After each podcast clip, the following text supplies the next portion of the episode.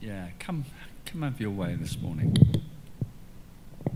I just pray for a sense of you this morning, sense of your power and your purpose over all things this morning. Come speak to us. Come open our ears. Come open our minds and our hearts to what you're doing this morning. Pray for a deeper sense of you for each and every one of us, a deeper sense of your goodness and your love.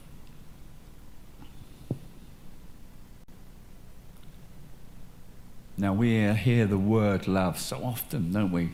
In church settings, we hear the word love. I'm loved. Jesus loves you. God loves you. And I think sometimes it can go over our heads. And I wonder why sometimes God keeps telling us He loves us. Is it for that reason? That actually we need to understand how, how much we're loved. We need to make sure that we're, we're strong in that foundation. Actually, where our position is a position of loved. I am a beloved son. You are a beloved daughter. You know, we, we, when we come to God, when we, when we come to, to, to, to people, we need to understand that we are coming from a position of someone highly loved, highly favored. We've had it all this morning. Had a whole concept of perspectives. You know, we can look at our perspectives and we can look at the ground and we can look at buildings around us and we had Steve swimming on his back and he's looking at the scene and we can we can have perspectives of of what we are and who we are and what God's doing. But actually, God's perspective is you are loved. And I think that's the perspective that we need to keep hold of in our hearts. We need to always wear that as a mantle, you know, over us, a badge of honor. Beloved son, beloved daughter, beloved child. I think God is saying love over us because I think we really do. We sometimes, yeah, yeah, I'm loved. Yeah, I've heard that before. I know Jesus loves me. We need to get that in our hearts. This morning I'm going to talk from um, John 4, and it's the story of Jesus encountering the woman at the well. So I'm just going to read it and then we're going to talk a bit through it and uh, we'll just see where God takes us, yeah? So it's John 4. We'll start at verse 4. Now Jesus learned that the Pharisees had heard that he was gaining, gaining and baptizing more disciples than John. Although in fact it was not Jesus who was baptizing, but his disciples. So he left Judea and went back once more to Galilee. Now he had to go through Samaria. So he came to a town in Samaria called Sychar. Sychar, I hope I pronounced that correctly. Sychar. Near the plot of ground Jacob had given to his son Joseph. Jacob's well was there, and Jesus, tired as he was from his journey, sat down by the well. It was about noon when a Samaritan woman came to draw water. Jesus said to her, I will uh, Give me a drink. Because his disciples had gone into town to buy food. The Samaritan woman said to him, You are a Jew, and I'm, I'm a Samaritan woman. How can you ask me for a drink? For Jews did not associate with the Samaritans. Jesus said to her, If you knew the gift of God and who it is that is asking you for a drink, you would have asked him, and he would have given you living water. Sir, the woman said, You have nothing to draw the water with, and the well is deep. Where can you get this living water? Are you greater than our father Jacob, who gives us the well and dug, drunk from it himself, as also his sons and his livestock? Jesus answered, Everyone who drinks from this water will be thirsty again. But whoever drinks the water I give them will never thirst. Indeed, the water I give them will become in them a spring of water welling up to eternal life. The woman said to him, Sir, give me this water so that I will not get thirsty and have to keep coming here to draw water. He told her, Go, call your husband and come back. I have no husband, she replies. Jesus says to her, You're right when you say you have no husband. The fact is, you've had five husbands, and the man you're now with is not your husband. What you have said is quite true. Sir, the woman said, I can see that you are a prophet. Our ancestors worshipped on the mountain, but you Jews claim that the place where we must worship is in Jerusalem. Woman, Jesus replied, Believe me, and a time is coming when you will worship the Father neither on the mountain nor in Jerusalem. You Samaritans worship what you do not know. We worship what we do know for salvation is from the Jews. Yet a time is coming and has now come when the true worshipper will worship the Father in spirit and in truth. For they are the kinds of worship the Father seeks. God is spirit, and his worshippers must worship in spirit and truth. The woman said, I know that the Messiah, called Christ, is coming. When he comes, he will explain everything to us. Then Jesus declared, I, the one speaking to you, I am he.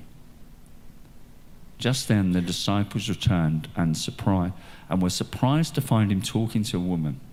But no one asked him, What do you want? or Why are you talking with her?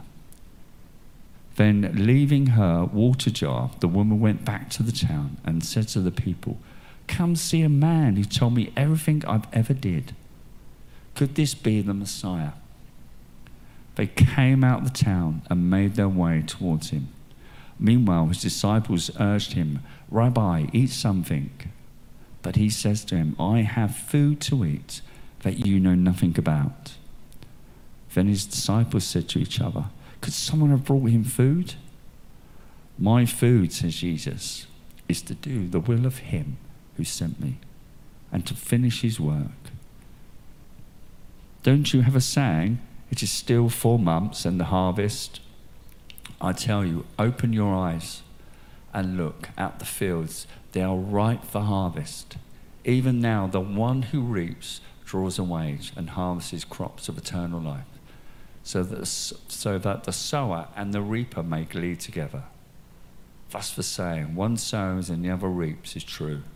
I sent you to reap what you have not worked for.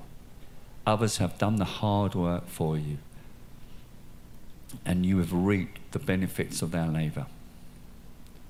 Many of the Samaritans from the town believed in him because of the woman's testimony. He told me everything I've ever did. So when the uh, Samaritans came to him, they urged him to stay with them. And he stayed for two days. And because of his words, many more became believers. They said to the woman, We no longer believe just because of what you said. Now we have heard for ourselves, and we know that this is the man really is the Saviour of the world. And it was quite a long verses to read out, but I just wanted the, to get the whole picture here. You know, and uh, to me, it just matches really what's been brought this morning about perspectives and our viewpoints and where we're looking from. And uh, I just want to say to you God uses broken people. God uses broken people. You know, we're all broken. We've all got history. We all have baggage. We all have situations that we may have gone through or not have gone through, or circumstances that have shaped us and molded us. But God can use those circumstances, God can use those situations for the glory of his kingdom.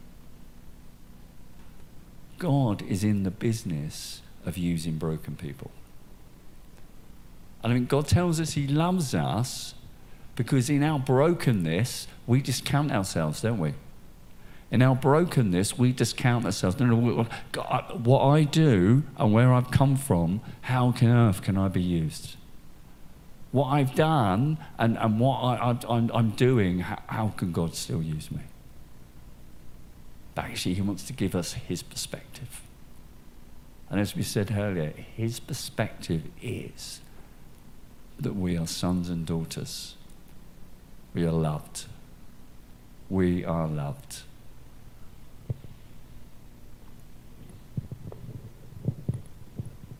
I put down in my notes owls. I've got loads of owls down. All owls this and owls that. And the first one I got is owl culture. And in this passage, the first stumbling block this woman has is that culturally, this should not be happening. Culturally, this should not be occurring. Culturally, who is this man speaking to me? He, he is a Jew and he doesn't speak to Samaritans because the, that they're a mixed race of, oh, no, no, we don't want to know them. We don't want to deal with them. So we've got a cultural barrier straight away. One, um, she's a woman and he's a man. So that's another issue there. Him speaking to her like he was, being quite intimate, having a chat one to one. Culturally, that's a, oh, it's a bit of a faux pas talking to her because she's a Samaritan. Oh, another one, bit dodgy. And uh,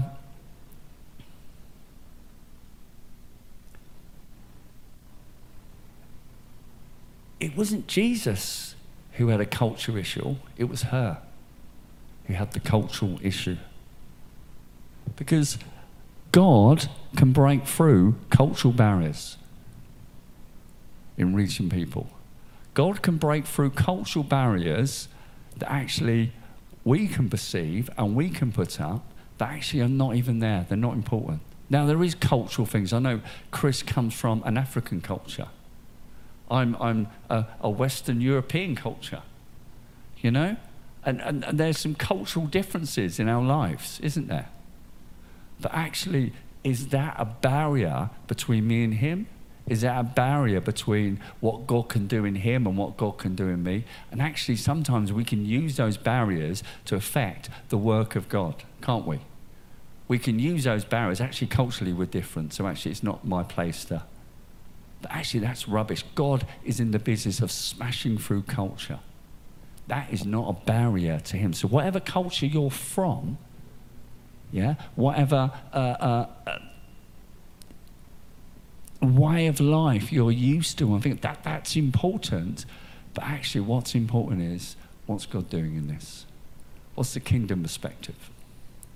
And I think as a people of Christ, we need to start having more of a kingdom perspective and stop ruling ourselves out of, of doing the things that God's called us to do because of one, we're culturally not right, or two, we're, we're, we're carrying baggage like this, this, this woman here, the Samaritan woman.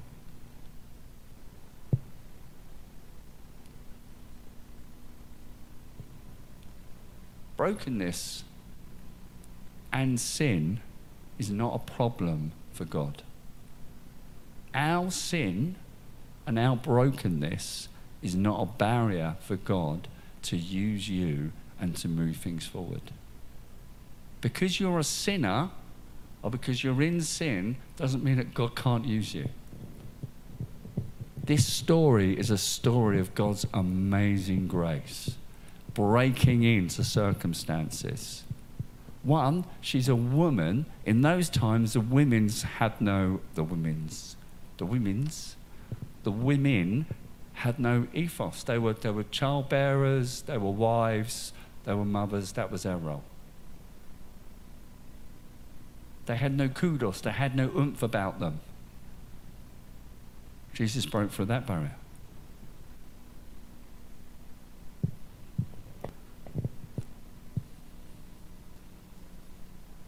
This woman came at noon to draw water. Now, this was a big jar of water. This wasn't just like a couple of little pots she was carrying, it was a big jar of water. She would fill up several litres and have to haul it back home again. So She's coming there because Jesus has already called her out that there's sin in her life.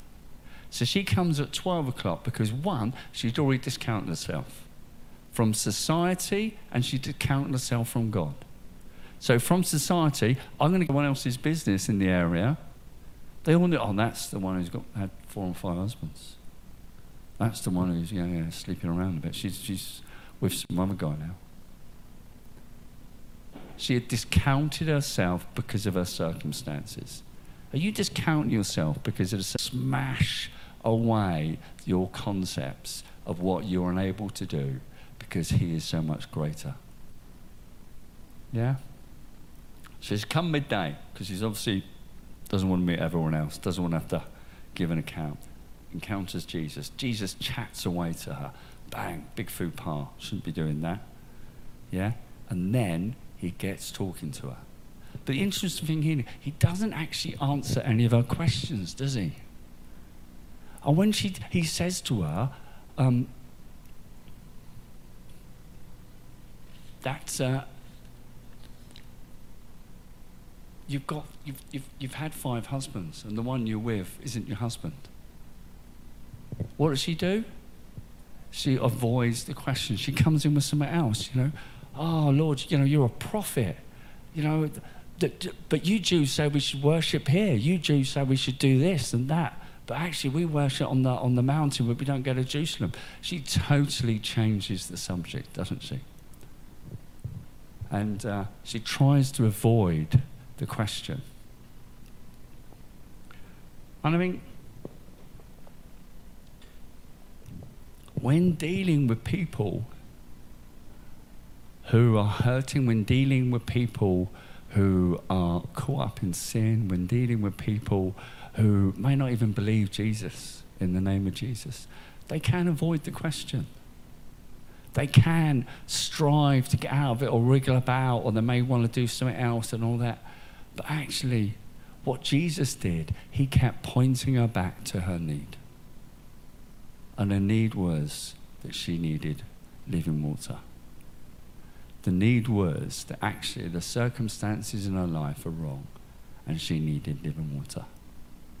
And actually, for us, when we deal with, with talking to people who perhaps haven't worked out who this Jesus is yet or have an understanding of who he is, actually, we don't need to give all the answers.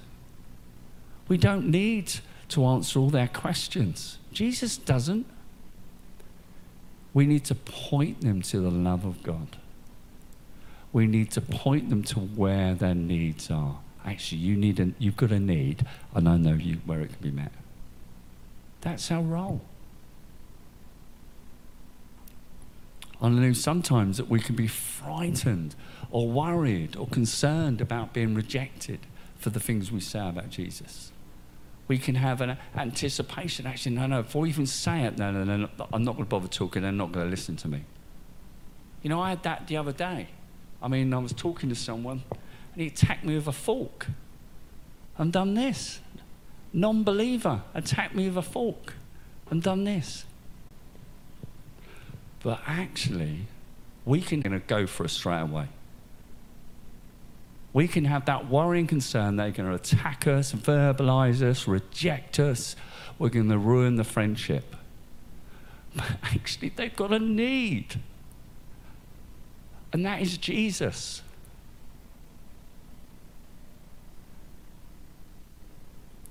And my experience is that actually they're quite glad to have that conversation with people. They're quite glad to have a real conversation. This woman at the well had a real conversation with Jesus.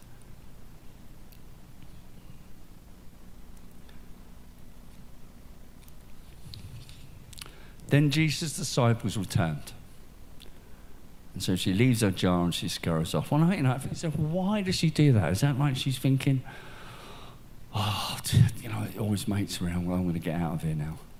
Always mates are turned up, I'm going to, to scurry off. They're going to know more about me. He's already told me I'm a sinner and told me I've done this. I'm not going to go. I'm going to shoot off. And when I first read this, I felt there was a bit of that, really. But actually, I don't think there was. I think something had changed in her. I think something, the encounter of Jesus had changed her. The encounter with Jesus had affected her. Why do I know, or why do I think that? Right? She's come to the well at midday to avoid people. Yeah? She's not engaging with the rest of society around her. She's shut herself off from the rest, from her neighbors and other people. And what does she do? She goes running back to the town and she says to them, Come with me. Listen to this guy who's just told me everything about my life. Come and hear what he has to say. She turns from a sinner to an evangelist. She turns from someone who's discounted herself socially, culturally, and now she's saying to people, Come with me. Come and listen to the man. He's, he's talking about living water. Come and hear what he has to say. Come with me. Five minutes ago, it was, Oh, keep away from me. You can imagine her, can't you, walking up the street? Is there run about? She goes back to the town. And I tell you what, this living water, it's amazing. Holy Spirit convicts. It's not our job. Holy Spirit connects. And then the Holy Spirit enables. She had a conviction of sin. She connected with God. And it enabled her to go and speak the truth. For you guys, yeah, Holy Spirit convicts you. Is there stuff wrong in your life? Then you just get it right. Sin's not a good thing. It does hinder our relationship with God. But nothing is impossible. God is fighting for our attention. God is desiring to be with us. Sin is not the big barrier that stops God coming to us, it's the barrier that stops us going to God. He's defeated sin. It was hung on a cross. He's destroyed sin so that we can have a relationship with, with God. Now, there's obviously issues where we say, well, sin can be a barrier to the Holy Spirit, and I, I get some of that. But actually, we're the biggest barrier.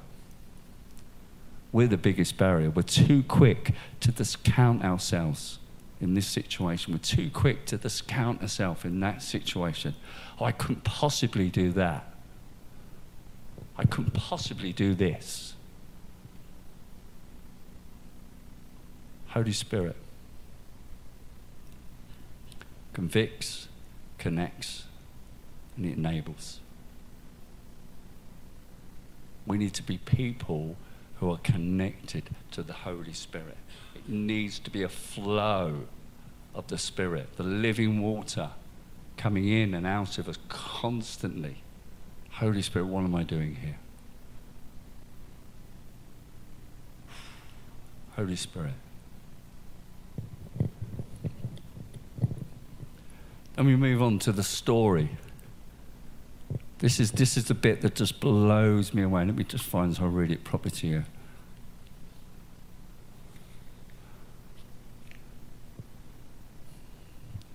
Many of the Samaritans from the town believed in him because of the woman's testimony.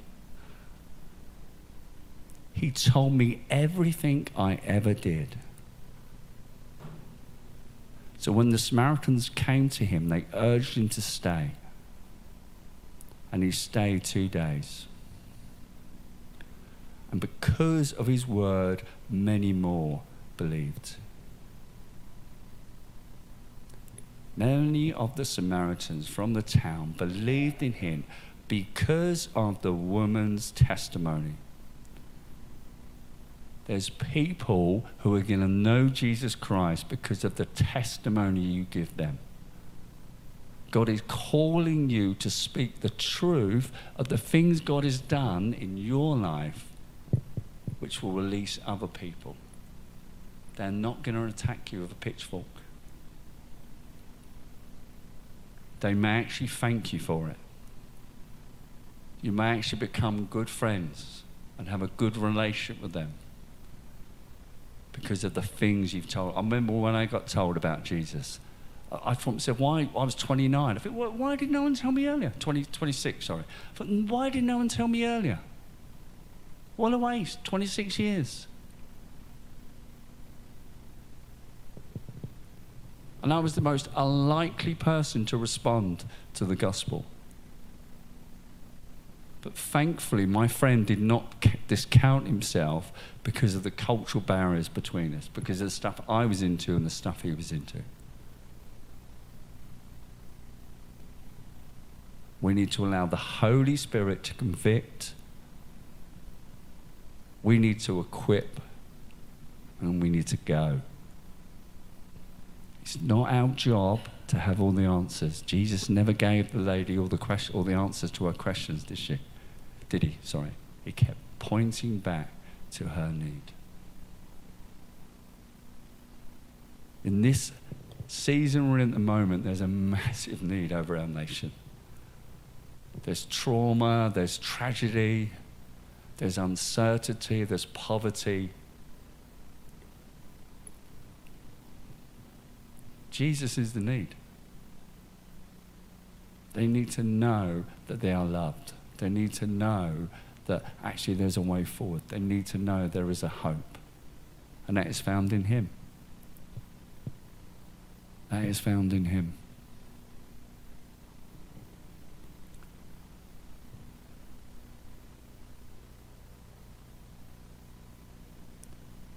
I'm going to leave it there. I think I've covered. I'm going to, yeah.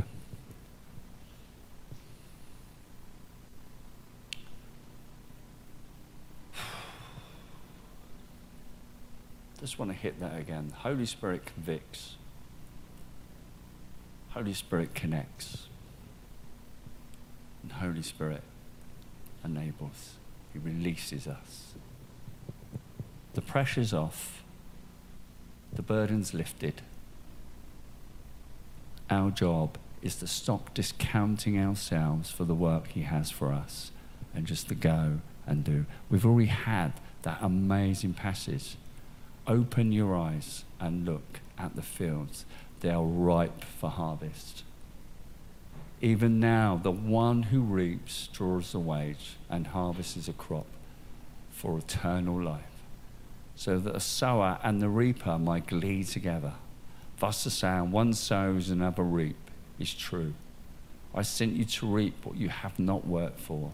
Others have done the hard work, and you have reaped the benefit of their labor. Open your eyes. Open your eyes. The fields are ripe for harvest. Stop listening to negativity that says the gospel doesn't work. Stop living, listening to people saying, "Oh, but we don't, we don't share our faith." Oh no, we tried that once, but it doesn't work. It does work half of you sitting in this room are here because someone shared their faith with you. Is, is that right? Or am I just wrong? It works. It works today. It's going to work tomorrow. It worked hundreds of years ago. It's going to work hundreds of years from now unless Jesus returns and there'll be no need for it.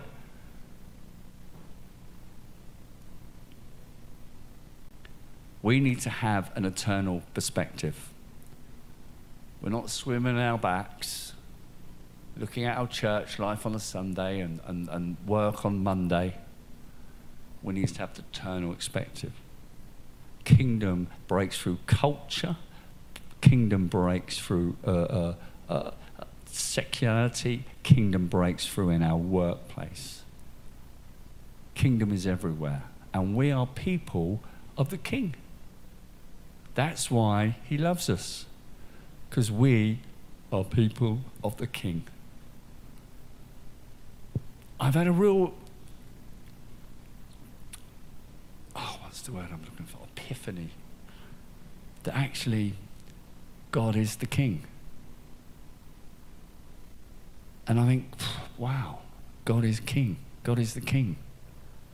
And I think we, we, we don't get that until now. I think that's come home with Charles on the throne, and we've got a king now over us, a monarchy, a king. We understand that.